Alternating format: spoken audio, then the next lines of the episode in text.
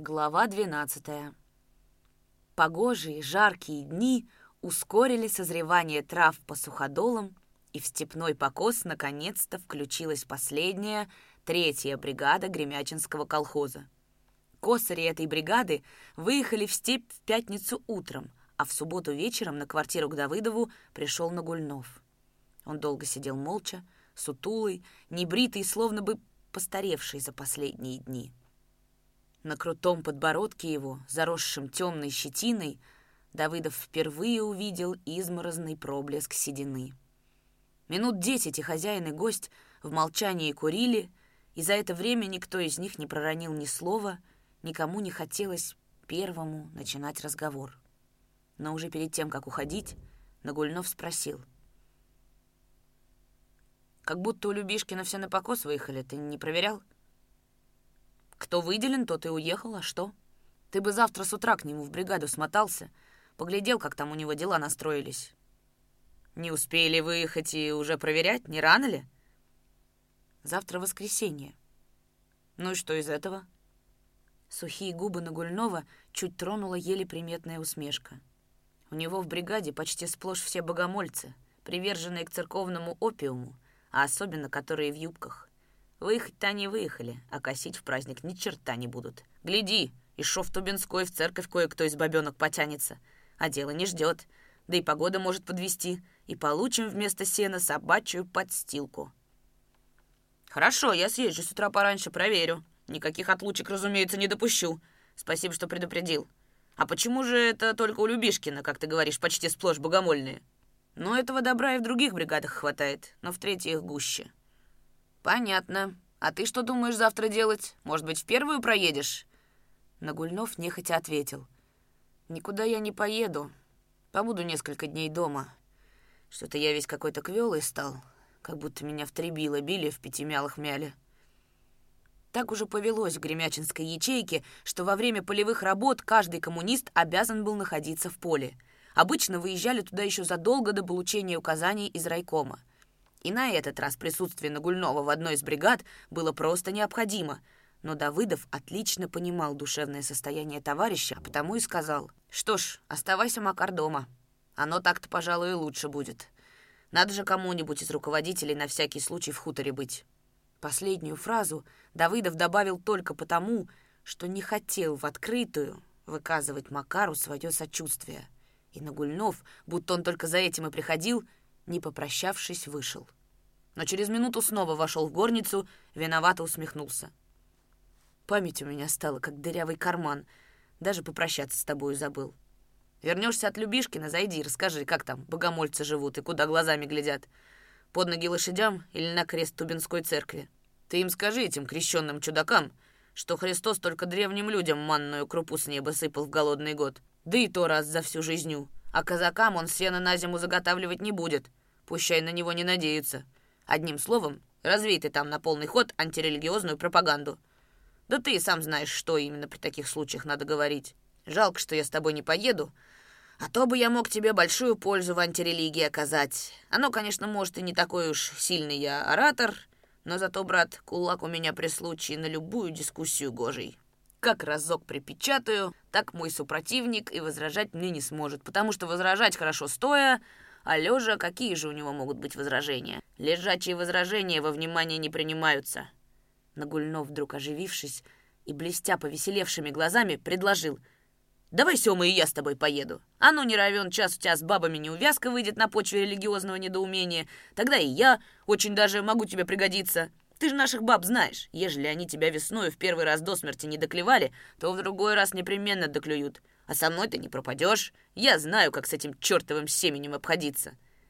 Всеми силами сдерживая смех, Давыдов испуганно замахал руками. «Нет, нет, что ты, никакой мне твоей помощи не надо, сам обойдусь. А может быть и страхи-то твои совершенно напрасны. Народ стал значительно сознательнее по сравнению с первыми месяцами коллективизации. Факт. А ты, Макар, по-прежнему меряешь его на старый аршин. Это тоже факт. Как хочешь, могу ехать, могу и не ехать. Подумал, что, может быть, пригожусь тебе, а ежели ты такой гордый герой, управляйся сам. «Ты не обижайся, Макар», — примиряюще заговорил Давыдов. «Но из тебя плохой борец против религиозных предрассудков, а вот напортить в этом деле ты можешь основательно. Ох, основательно!» «По этому вопросу я с тобой спорить не желаю», — сухо сказал Нагульнов. «Смотри, только не прошибись. Ты привык этим вчерашним собственникам в зубы заглядывать, а я агитирую их так, как мне моя партизанская совесть подсказывает. Ну, я пошел, бывай здоров». Словно расставаясь надолго, они обменялись по-мужски крепким рукопожатием. Рука у Нагульнова была твердая и холодная, как камень, а в глазах, уже утративших недавний живой блеск, снова появилась невысказанная, затаенная боль.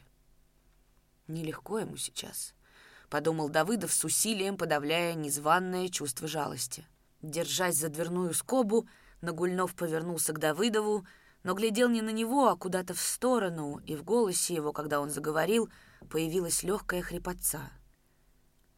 «Моя предбывшая супруга, а твоя краля, подалась куда-то из хутора, слыхал?» Пораженный Давыдов, еще ничего не знавший о том, что Лушка уже несколько дней тому назад навсегда распростилась с гремячим логом и родными и памятными ей местами, убежденно сказал — не может этого быть. Куда она денется без документов? Наверняка у тетки живет, выжидает, когда улягутся разговоры о Тимофее. Да и на самом деле неудобно ей сейчас показываться на люди. Нескладно у нее с Тимофеем вышло. Макар усмехнулся, хотел было сказать, а со мною с тобою складнее у нее вышло, но сказал другое.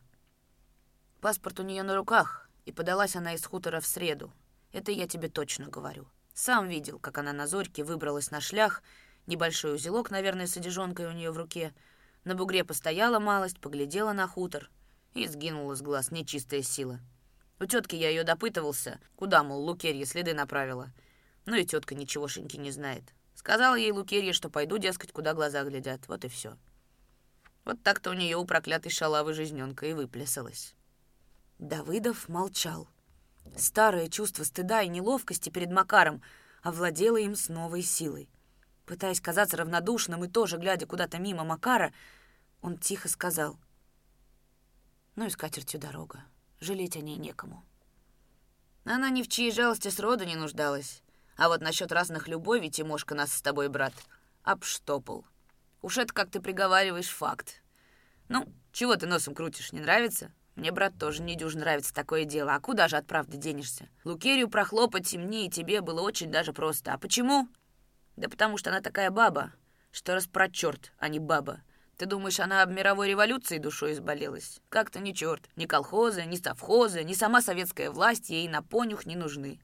Ей бы только на игрище ходить, поменьше работать, побольше хвостом крутить. Вот и вся ее беспартийная программа. Такую бабу возле себя держать — это надо руки смолой вымазать, ухватиться за ее юбку, глаза зажмурить и позабыть обо всем на белом свете. Но я так думаю, что ежели трошки придремать, так она, как гадюка из своей шкуры, так и она из собственной юбки выползет и телешом, в чем мать родила, увеется на игрище. Вот она какая, это богом и боженятами клятая Лукерья.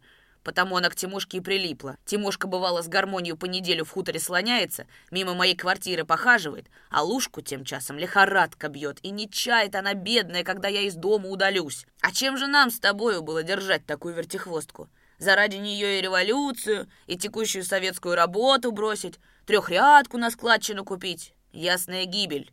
Гибель и буржуазное перерожденчество — нет уж, лучше пущай она на первом суку хоть трижды повесится. А заради нее такой паскуды нам с тобой, Сема, от нашей партийной идейности не отказываться. Но Гульнов снова оживился, выпрямился. Скулы его зарумянили. Он прислонился к дверному косяку, свернул папироску, закурил и после двух или трех глубоких затяжек заговорил уже спокойнее и тише, иногда переходя на шепот. «Признаться тебе, Семен, я боялся, что заголосит моя предбывшая, когда увидит мертвого Тимошку. Нет. Тетка ее рассказывала, что подошла она к нему без слез, без крика, опустилась перед ним на колени и тихочко сказала, «Летел ты ко мне, мой ясный сокол, а пролетел к смерти.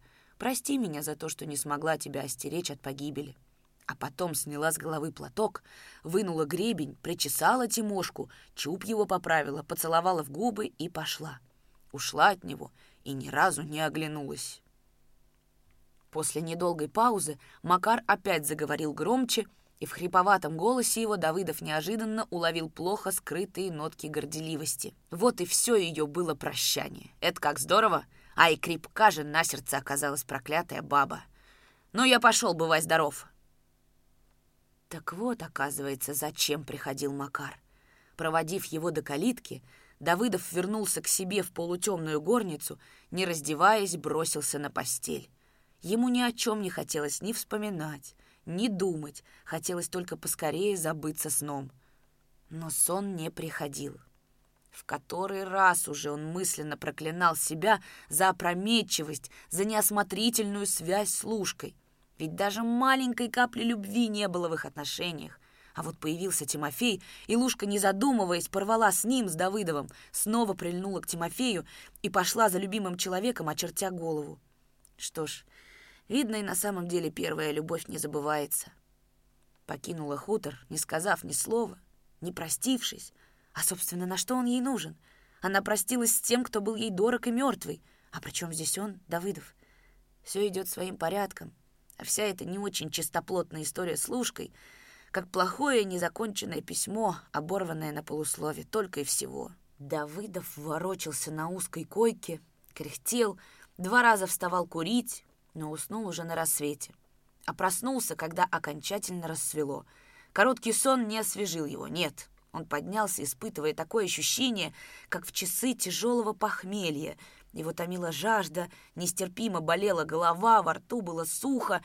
Временами подступала легкая тошнота. С трудом опустившись на колени, он долго искал сапоги, шарил руками под койкой, под столом, недоуменно оглядывая углы пустой горницы, и только выпрямившись и увидев сапоги у себя на ногах, досадливо крякнул, прошептал — Дошел матрос до ручки. Поздравляю. Дальше и ехать некуда. Факт. Проклятая лужка. Четверо суток нет ее в хуторе, а она все со мною.